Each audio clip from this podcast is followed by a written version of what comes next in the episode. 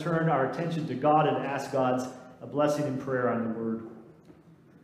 Lord, we thank you so much that you have revealed yourself to us, that you are the teacher, that you care to instruct us and to help us to grow in faith. Help us to grow this morning. Speak to our hearts through your word and your Holy Spirit so that we may be more like you. We might love God and love our neighbor. We ask this in Jesus' name. Amen. Our text this morning is Colossians chapter 1, verses 1 through 2.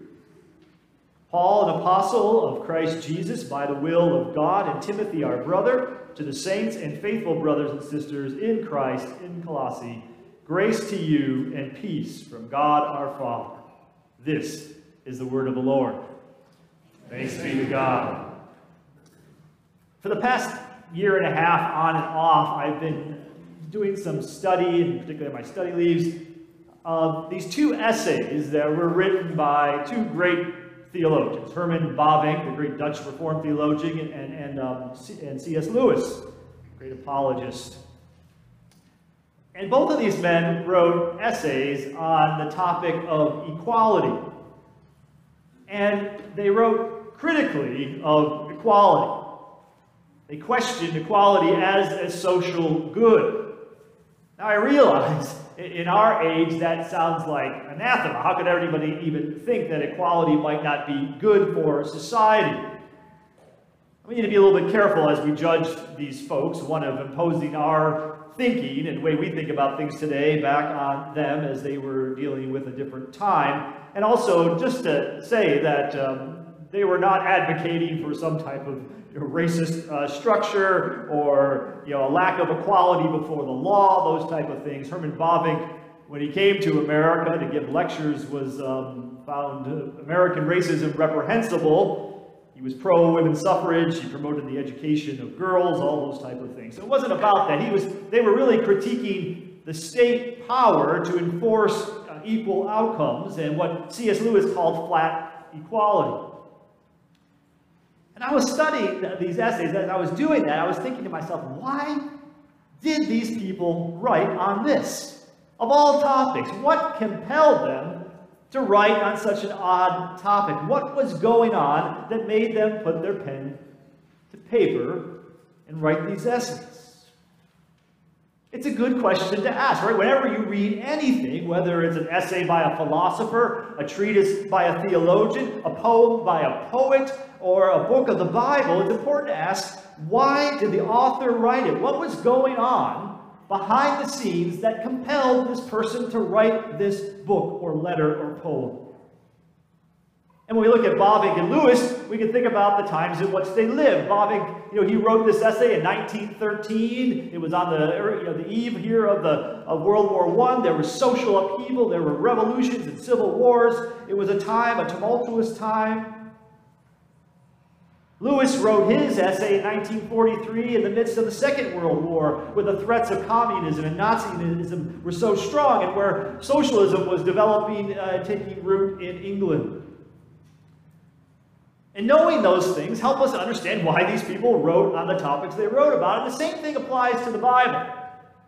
When you come to the book of the Bible, you look at why did the author write? And particularly, you do that when you come to these epistles, and we're coming to one in our time of preaching. I'll be preaching on the book of Colossians, the letter to Colossians. And, and it's important to ask ourselves, what was the reason this letter was written? We call this in theology the occasion. What was the occasion for the letter? And so as we begin this new sermon series on Colossians this morning, I want to ask, just answer two simple questions about this book. Two simple questions. First of all, is why did Paul write it? Why did he feel compelled to put pen to paper? Why did he write this letter to the church at Colossae? And secondly, why should you care? Why should you care now, 2,000 years later, why Paul wrote this letter way back then? That's our outline this morning. That's where we're beginning this series. Two simple questions. Why did Paul write it? Why should you care? Let's get at it. Why did Paul write this letter? Well, let's start with a little bit of facts, so some things we do know. And I'll do this quickly about what was going on here, a little bit of uh, things we do know about this book. We know that this letter was written in 60 AD or approximately that time. Paul was in prison when he wrote the letter. We know that Colossae was a city in Asia Minor, modern day Turkey. Uh, we know that it was once an important economic center, but it was kind of going through a time of decline in that regard. We know that the population there was primarily and overwhelmingly Gentile, but there was a significant Jewish influence in the community and within the church at Colossae, which will be important as we go through this. We also know that Paul didn't establish this church.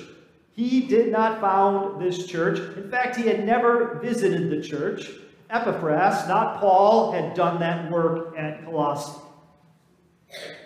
So then why did Paul write this letter to a church that he didn't found, that he never visited? Why did he write this letter? Because there was a problem in the church. And there always is. It's true, right? There's always a problem. But there was a problem, a problem that was so large, so important, so significant that an apostle had to be called upon for help. Uh, likely Epaphras uh, set out and sought out Paul because an intervention was necessary. It was a serious problem, and that's why Paul wrote. Now, what was that problem? Well, we get a little bit of insight in chapter 2, verses 8 through 10, where Paul writes this See to it that no one takes you captive through philosophy and empty deceit, according to human tradition, according to the elemental spirits of the universe, and not and not according to Christ. For in him the whole fullness of deity dwells bodily, and you have come to fullness in him, who is the head of every ruler and authority. Paul wrote this letter because of a deceptive philosophy. Buddy Ed at home is having his ears perk up, but it was. It was this philosophy that was going on, being taught, that was being promulgated, and that was taking hold in the hearts of the members of this church. And Paul was writing this letter to confront that, to get them to disavow that, to, to basically be liberated from that deceptive philosophy. The letter to Colossians is an intervention. Paul is trying to stop that process. But what was that philosophy? Really, we get some idea from that, those verses, but doesn't really tell us what it is. What was it?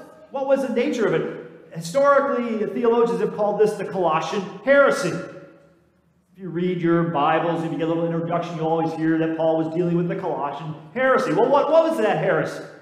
What was the nature of it? Well, I don't even think it's a good thing to call it a heresy. Because first, that assumes that there was an orthodoxy from which you could be heretical, right? This is very early in the church. The, the doctrine of the church is hardly even defined that way. So it gives a false impression. It also gives a false impression because when you think about heresy, you think about false teachers, people coming in from the outside, teaching something that is false, leading people away. But that really wasn't the case here in this church. The problem they had was not from external teachers coming into the church. The problem they had was inside themselves.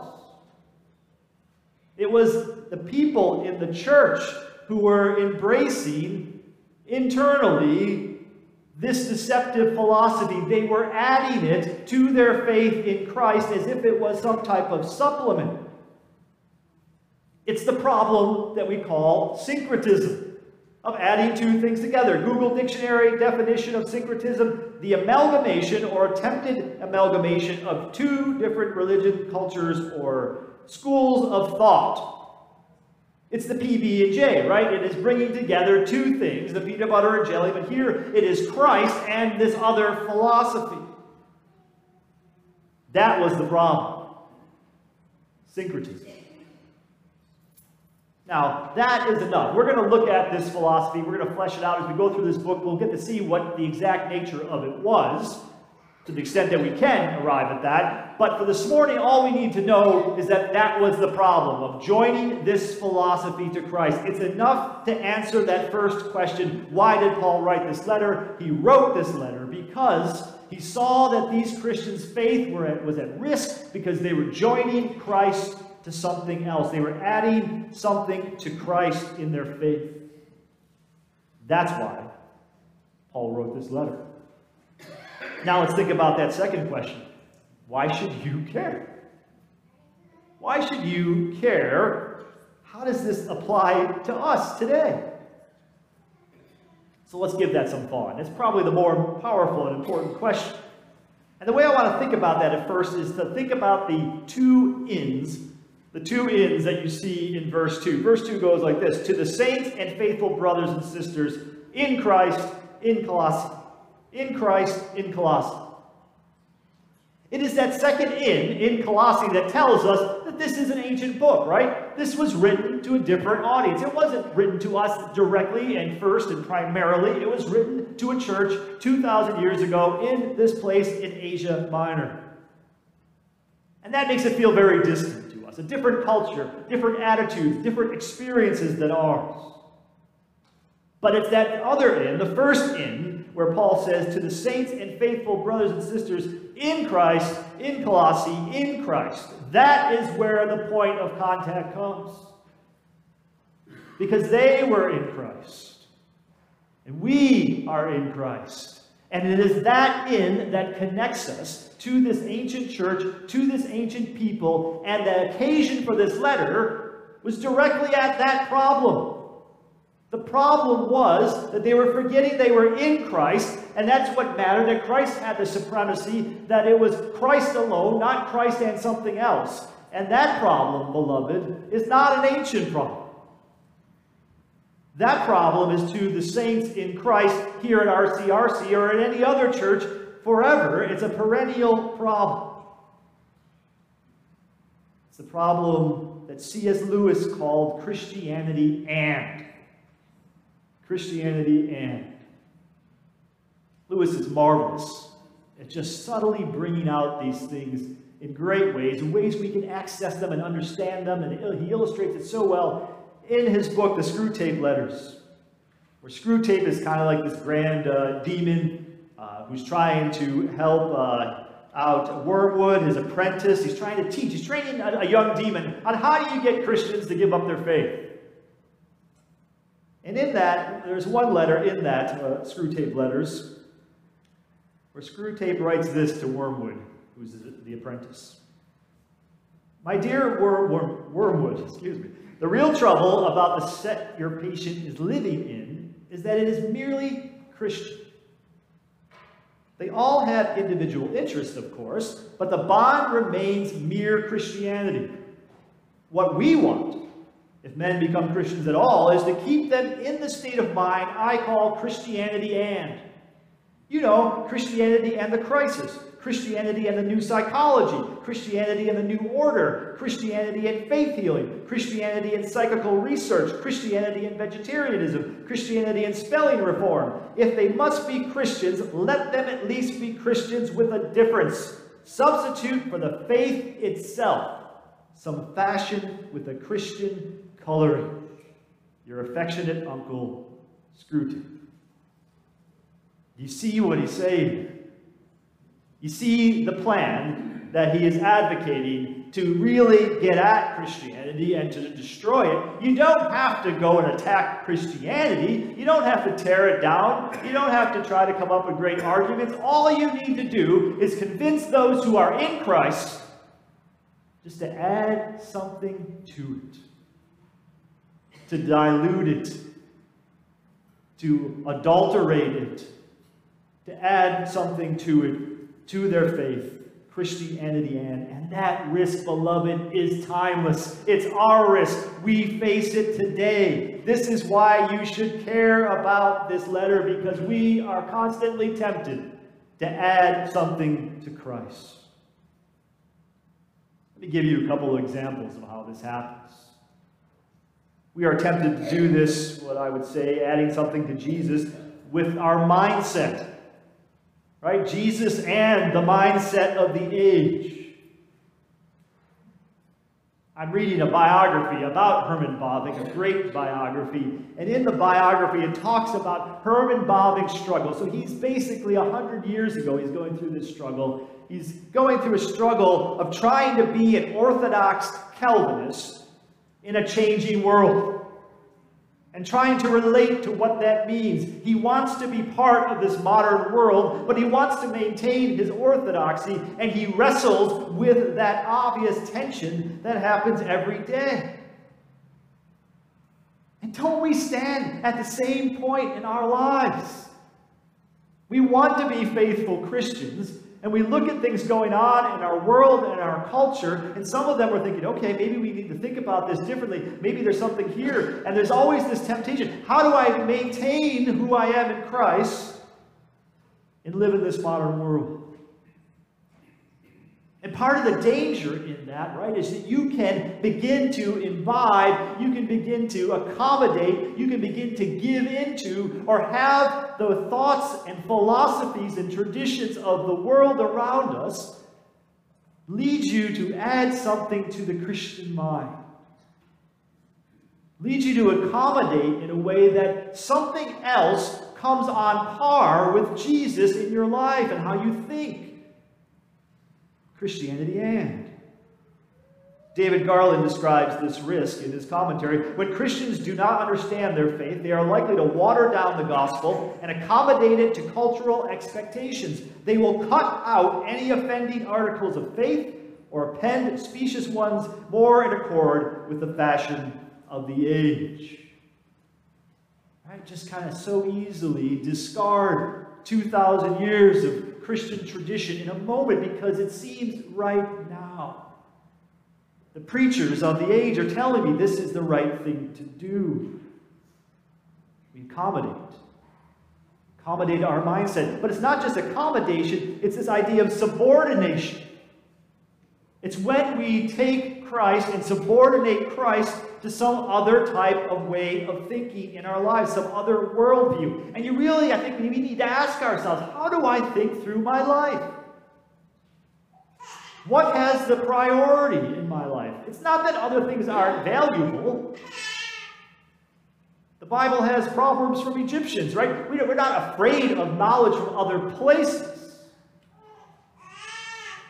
But the question is what has supremacy? What rules over your thinking? Who is on the throne of your mind? Is it the Bible? Is it Christ? Or is it a podcast, a pundit, a newspaper? Is it yourself? Well, I think this is right. I don't care what God says.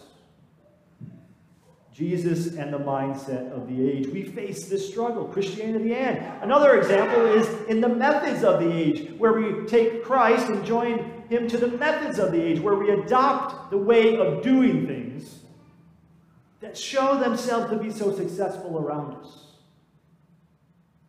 Marva Dawn uh, writes about this in her book, Unfettered Hope. She writes about the commodification of the church, how the church is so seduced by the methods of our age. She writes this The commodities of our society are so attractively packaged so alluringly advertised that churches sometimes don't trust their own identity and think they have to be similarly glamorous, even seductive, to appeal to seekers in their communities, to announce their relevance, to provide all that their members need to make a difference in the world. In the process, and I love this phrase she uses, in the process, the churches are adopting the culture's, the culture's device paradigm.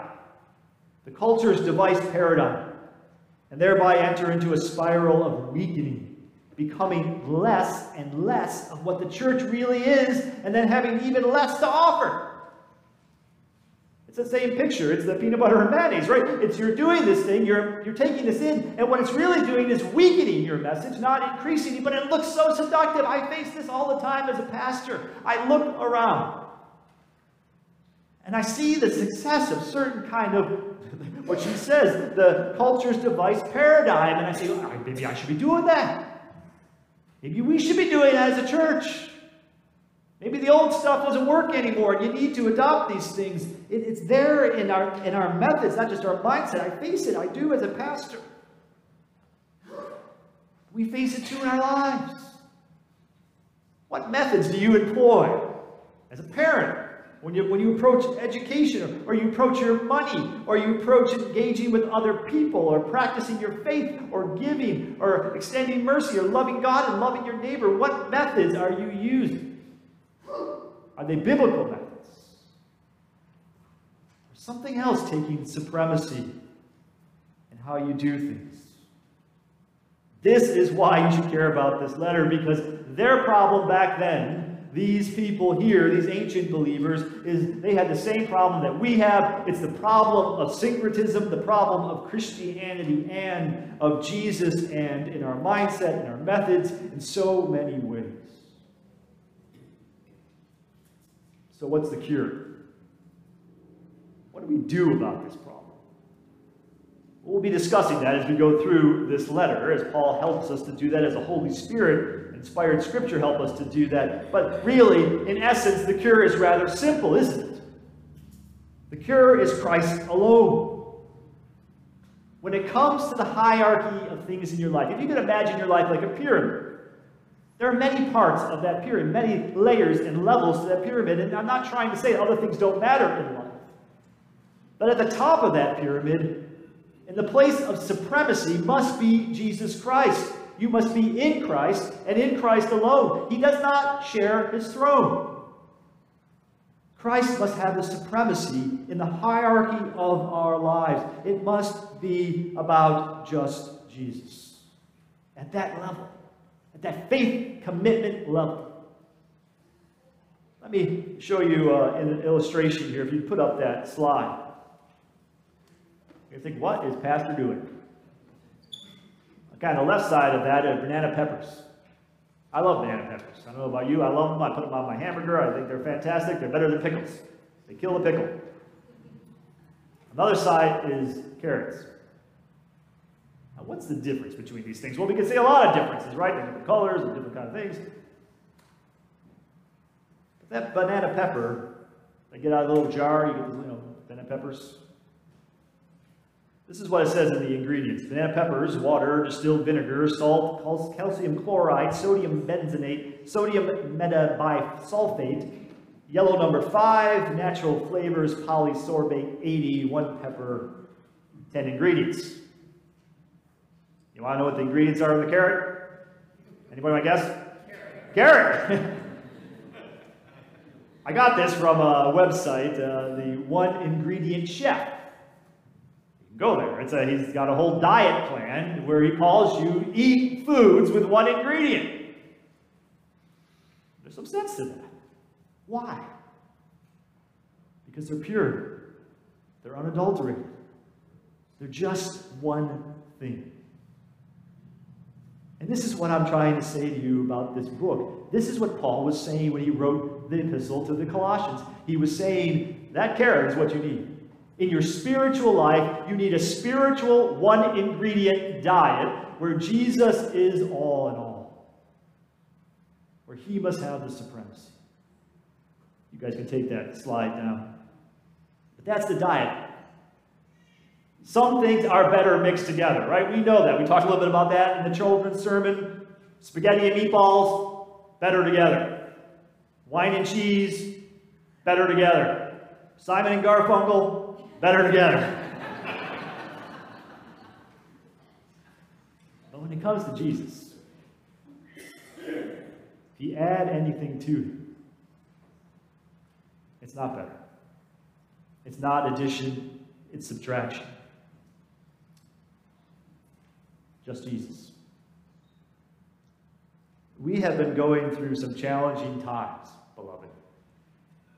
Challenging times as a nation and challenging times as a church. We've been divided by politics. We've been divided by COVID. We've been divided by philosophies that are being promoted, which constantly remind us that we are at odds with one another, how different we are with one another, how we have nothing in common with one another. And I'm tired of it. I'm weary of it. And it's a time of trauma. I broke my toe. I did a nasty job on it. I did trauma to it. And the doctor told me you can't exercise your way through, you can't work your way through, you need to heal your way through. And it's just going to take some time. And it's going to take rest. We have been through a trauma. A trauma that has caused fissures, breaks, and hurts. A trauma that has drawn us to polarize ourselves and to be separate from one another and to only think about ourselves in terms of what's different about us. And I guess I'd like to say in this sermon and in this morning, it's time to come together. It's time to be a community. It's time to return to mere Christianity. This is where we can find common ground. It's not Christianity and. It's mere Christianity. That's what Lewis was talking about. The basics.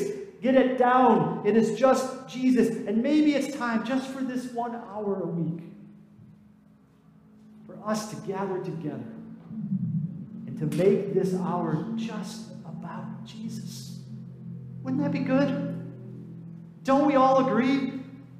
We are the saints in Christ at RCRC. That is what defines us and unifies us. Let us spend our time focusing on just Jesus.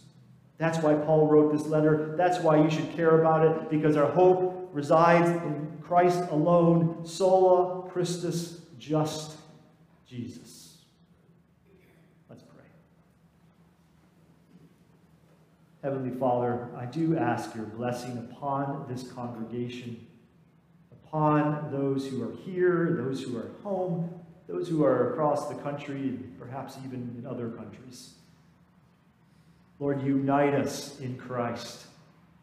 Let us proclaim that what is our identity is being in Christ, that that is the most important thing to who I am and to whom the person sitting next to me is. That is how we're united together. And ultimately, why we have differences, while we have different opinions and different thoughts and all those type of different things, what holds it together is just Jesus. Hear our prayer, Lord, and help us to follow you. In Jesus' name, amen.